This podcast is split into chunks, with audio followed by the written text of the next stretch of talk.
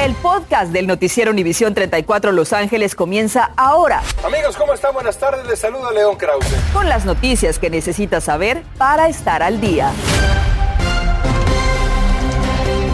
Amigos, ¿cómo están? Buenas tardes. Les saluda León Krause. Bienvenidos al Viernes Casual de la Noticia Edición, 6 de la tarde. También le saluda Andrea González. Gracias por acompañarnos. Un hombre que quedó captado en un video de seguridad intentando violar sexualmente a una mujer indigente ha sido arrestado. Pero, hay un pero, ¿eh? Así es, y Osvaldo Borraes nos dice que ahora hay mucha preocupación debido a dónde trabajaba ese hombre. Osvaldo, cuéntanos, por favor, adelante, buenas tardes.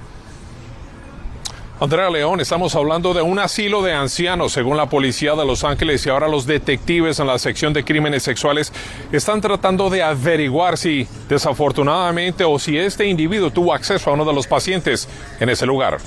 El video es escalofriante, el ataque captado y parte de la evidencia que en una conferencia de prensa se dio a conocer con los detalles. Se nos dijo la mujer estaba dormida en la entrada de un negocio cerca de las 3 de la madrugada cuando el sospechoso se le acercó y a la fuerza empezó a tratar de desnudarla para asaltarla sexualmente. Nosotros les habíamos presentado esta historia hace unos días. La víctima estaba durmiendo bajo una cámara y unas luces pensando que ahí estaba, estuviera segura. este individuo la ve y se estaciona junto de ella. Ocurrió el 15 de septiembre sobre la cuadra 6200 del Boulevard Van. Esa mujer que es indigente se nos dijo luchó contra el agresor e incluso usando una cubeta plástica y hasta por su teléfono celular llamó a pedir ayuda. El arresto ocurrió el 4 de octubre, identificado ese hombre por los detectives de la División de Crímenes Sexuales como Wilfredo Lemus de 30 años de edad. En su cuello un tatuaje de una cruz visible en el video. Cuando el agresor no pudo ultrajarla en su primer intento, regresó poco después sin pantalones y sin zapatos, dijo la policía. Y la ataca. Um, él se quita el pantalón, le, les enseña su, miembro y le empieza a tratar de quitar la ropa. Y, la, y, le está tocando sus pechos. Los detectives nos afirman que en lo que a mujeres indigentes se refiere, solamente hemos identificado una, pero como le digo, la investigación sigue. Tiene que seguir si toma en cuenta que el señor Lemus trabajaba en un asilo de cuidado de ancianos. No sabemos si hay víctimas en, en, donde él trabaja. Estamos todavía investigando para ver si una de, las, de esas personas pudo ser una víctima de él. Naturalmente, si usted reconoce a este individuo, tiene información o tiene a lo mejor un familiar que está en ese asilo de ancianos donde trabajaba este individuo, póngase de inmediato en contacto con ese familiar y con la policía de Los Ángeles. Fianza para este sospechoso, 100 mil dólares. Transmitiéndoles en vivo, yo soy Osvaldo Borraes. Regresamos con ustedes al estudio. De verdad que horrendo los detalles, la insistencia de ese hombre, hay que tener muchísimo cuidado. Gracias, Osvaldo. La policía pide su ayuda en la investigación del asesinato de Sergio Hernández, un residente de Santa Ana de 26 años, casado con tres hijos. Murió a tiros el 6 de mayo de 1998 a las 10 de la noche en un incidente de furia al volante en la carretera. Estaba en su vehículo en la 5 y Sunset. Se cree que el tiroteo fue en el 600 de la Sunset. Se dio a conocer un boceto de un sospechoso. Si usted sabe algo, por favor, ayude. Ahora escuche, la pandemia por el coronavirus ha dejado a un buen número de trabajadores desmoralizados, quienes han reevaluado su vida y quienes ansían mejores sueldos, además de más respeto en sus lugares de empleo. Norma Roque nos habla de esta situación. Norma, te vemos y te escuchamos. Adelante, buenas tardes. ¿Qué tal, Andrea Leo? Muy buenas tardes. Las cifras para el año 2021 aún se están contando, pero aquí le presentamos los números para el año 2020, ya que de acuerdo con el World Economic Forum, solo en ese año se perdieron, escucha usted, 114 millones de empleos en toda la nación.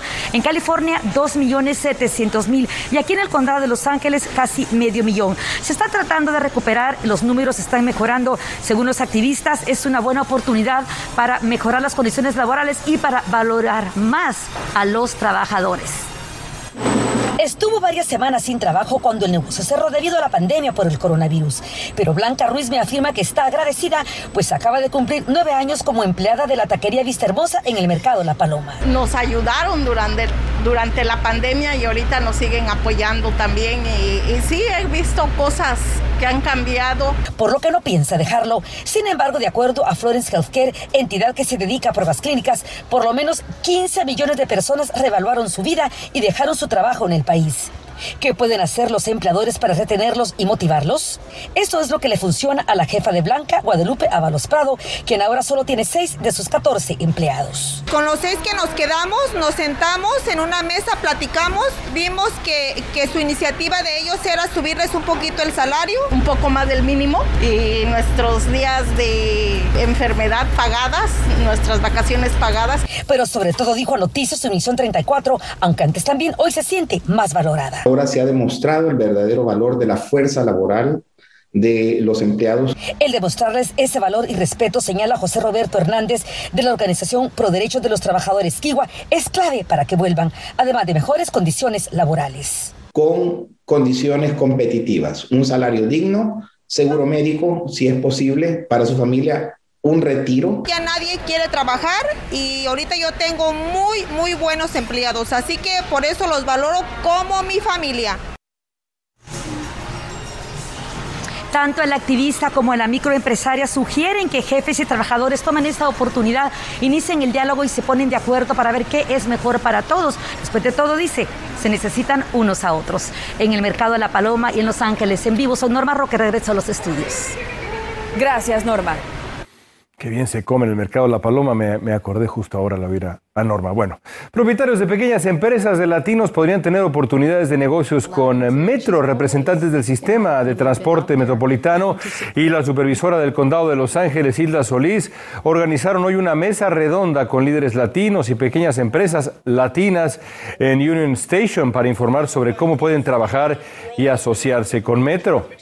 Tenemos cuatro años haciendo trabajo para ellos. Nos dieron la oportunidad, nos abrieron la puerta a hacer trabajo con Metro y gracias a ellos hemos continuado a hacer trabajos de video de producción para otros lugares como el Condado de Los Ángeles. Se asesoró a propietarios de empresas latinas sobre cómo realizar un contrato con Metro y también se habló de los próximos proyectos que podrían brindar nuevas oportunidades comerciales. Bueno, y la vida vuelve a algunas playas del condado de Orange que habían sido cerradas debido al derrame de petróleo cerca de Huntington Beach. Los visitantes de las playas a cargo del condado podrán estar en la arena, pero no podrán entrar al agua. Estas son la de Laguna Beach, Aliso Beach, Laguna Royal Beach, Table Rock Beach, West Street Beach, así como Newport Beach y Huntington Beach. Mientras el comando de respuesta al derrame continúa limpiando el petróleo. En información sobre la pandemia del coronavirus, autoridades de salud del condado de Los Ángeles reportaron hoy 30 muertes, 1.204 nuevos contagios, pero algo alentador es que los números de casos positivos en los hospitales del condado están por debajo de una marca específica que se registraron los 7.700, eh, es la marca esta que preocupaba, ahora se registran 696 pacientes, aunque apenas ayer había más de 700, 721 según datos del Estado, 206 están en unidades de cuidado intensivo. Vamos avanzando poco a poco. La prueba de vacunación ya está siendo requerida en el condado de Los Ángeles para quienes deseen entrar a bares, destilerías y clubes nocturnos. Tanto empleados como consumidores de este tipo de negocios le exigirán que muestre la prueba de que ya se aplicó por lo menos una dosis de la vacuna contra el coronavirus. Y el próximo 4 de noviembre le pedirán dos dosis. Y por otra parte, los mayores de 12 años de edad en eventos que reúnan más de 10.000 personas deberán mostrar prueba de vacunación completa o resultado negativo al COVID-19 tomada en las últimas 72 horas. En instantes, el Condado de Los Ángeles lanza nuevo proyecto para proveer Internet gratis a familias y estudiantes que lo necesiten. Si tiene temor de haber contraído el COVID-19, ya está a la venta un kit que puede darle un resultado en tan solo 15 minutos y le vamos a explicar paso por paso cómo funciona. Amigos, es viernes y el ambiente lo sabe, se anticipa sea uno espectacular. ¿Para qué estará bueno este fin de semana? ¿Qué usted puede hacer? De eso le hablo en minutos. Y desde la Ciudad de México hablaremos de la resaca de la selección mexicana de fútbol y obviamente los Dodgers de Los Ángeles arrancan juego divisional ante San Francisco. Regresamos con los deportes. Estás escuchando el podcast del noticiero Univisión 34 Los Ángeles.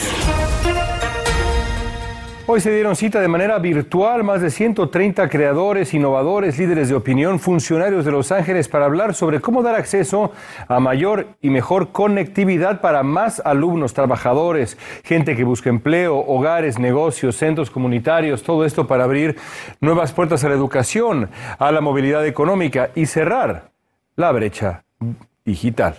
More than 182,000 households that do not have a computer. Nearly 356,000 lack internet service, and 1.1 million households annually earn less than $50,000 or less a year.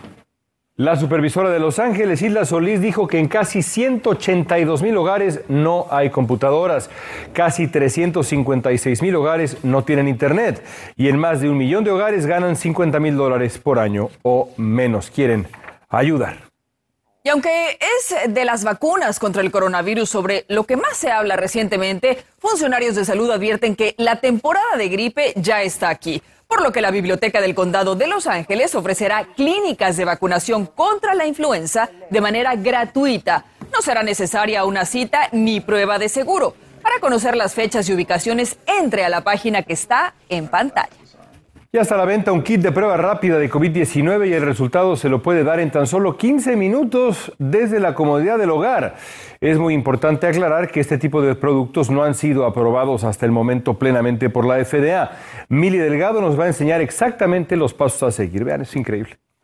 Para muchas personas después de haber sido vacunadas aún continúan con la incertidumbre de contraer el COVID-19, ya sea porque han estado fuera de su núcleo familiar, en viajes, conciertos o en fiestas y lo único que desean es un resultado rápido de la prueba de COVID-19. Por ello existen kits como estos que nos dan el resultado en tan solo 15 minutos y de alguna manera puede aliviar esa preocupación, pero vamos a ir paso por paso. Lavarse muy bien las manos es lo primero que tiene que hacer. Abra el kit y saque la tarjeta de muestra. Tiene que girar la tarjeta boca abajo y vertir seis gotitas dentro del hoyo. Cinco, seis.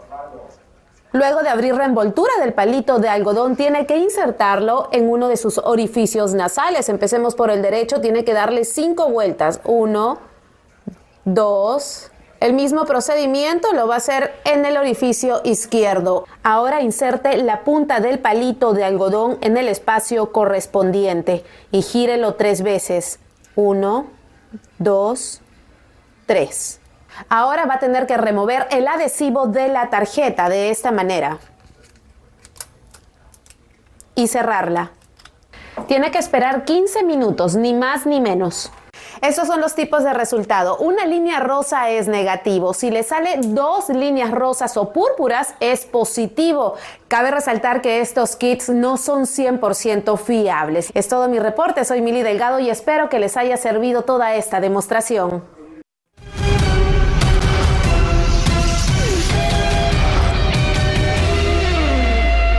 Y nos vamos hasta México con Felipe con los deportes. Está allá en la capital mexicana tras el partido de México contra, contra Canadá. Cuéntanos, Felipe. Buenas tardes, mi querido León. Para no perder la costumbre, viernes casual, muy cerca de Quincoyoacán, precisamente la Casa Azul donde vivió Frida Kahlo y Diego Rivera. Y hablando de azul, hablemos de los Dodgers de Los Ángeles, si les parece. Pues los Dodgers de Los Ángeles el día de hoy regresa al campo de juego después de pues aquella victoria de, con un jonrón de Chris Taylor donde los llevó a los juegos divisionales. 6.37 de la tarde va a ser el partido. Walker Bueller estará en la loma en los disparos por el equipo de los Dodgers, mientras que por San Francisco estará Logan Webb. Estos son los juegos divisionales. Vaya que si es una final adelantada. Bueno, hablemos de la selección mexicana de fútbol. Ayer, vamos a decirlo, y como es, la selección mexicana fue exhibida por la selección de Canadá. México batalló, el que le llaman el gigante la CONCACAF batalló con un Canadá que ya lo sabíamos, era un equipo complicado. Fue al Azteca, atacó y casi le gana la selección mexicana. Vamos a escuchar la palabra del Tata Martino, que se queda sorprendido la selección de Canadá cuando todo el mundo sabía que Canadá era un rival fuerte.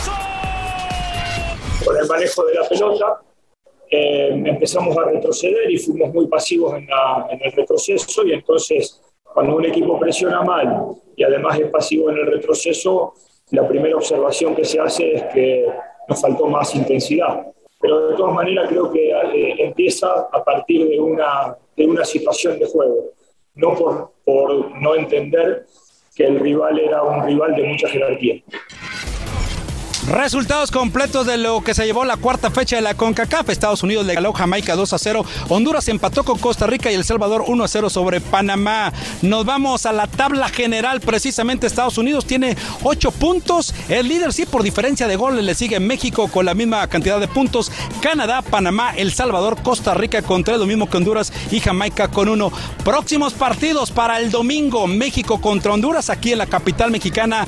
Canadá contra Jamaica, Estados Unidos contra Panamá y Costa Rica contra la selección del Salvador. Cabe mencionar que la selección mexicana va a tener mañana puerta cerrada, lo mismo lo hará eh, la selección de Honduras. Nosotros vamos a regresar el domingo con la mejor cobertura, con lo que usted se merece, con un previo al partido y también a las 11 de la noche, contacto deportivo con Diana Alvaro, le tendremos lo mejor. Solo deportes, buenas tardes, buen provecho, nos vemos hasta la próxima. Personal militar y de la Guardia Nacional de México encontraron tres camiones con seis contenedores refrigerados que transportaban 652 migrantes, 355 menores de edad, muchos de ellos solos. El hallazgo ocurrió ayer por la noche en el punto de revisión en la carretera Ciudad Victoria Monterrey, en el municipio de Hidalgo, Tamaulipas. 564 inmigrantes son de Guatemala, 39 de Honduras, 20 de El Salvador. 28 de Nicaragua y uno de Belice. Hay cuatro personas detenidas por este hecho. Y hoy se llevó a cabo una manifestación frente a la sede del Partido Demócrata en Los Ángeles. Líderes proinmigrantes de diferentes organizaciones abogaron por los derechos precisamente de la comunidad migrante. Demandaron apoyo urgente a cuatro propuestas migratorias que podrían llevar a la legalización a millones de inmigrantes indocumentados, pero que están en riesgo de ser anuladas por las opiniones adversas de la parlamentaria, la mujer que pone las reglas en el Senado, Elizabeth McDonough. Volvemos. Continuamos con el podcast del noticiero Univisión 34 Los Ángeles.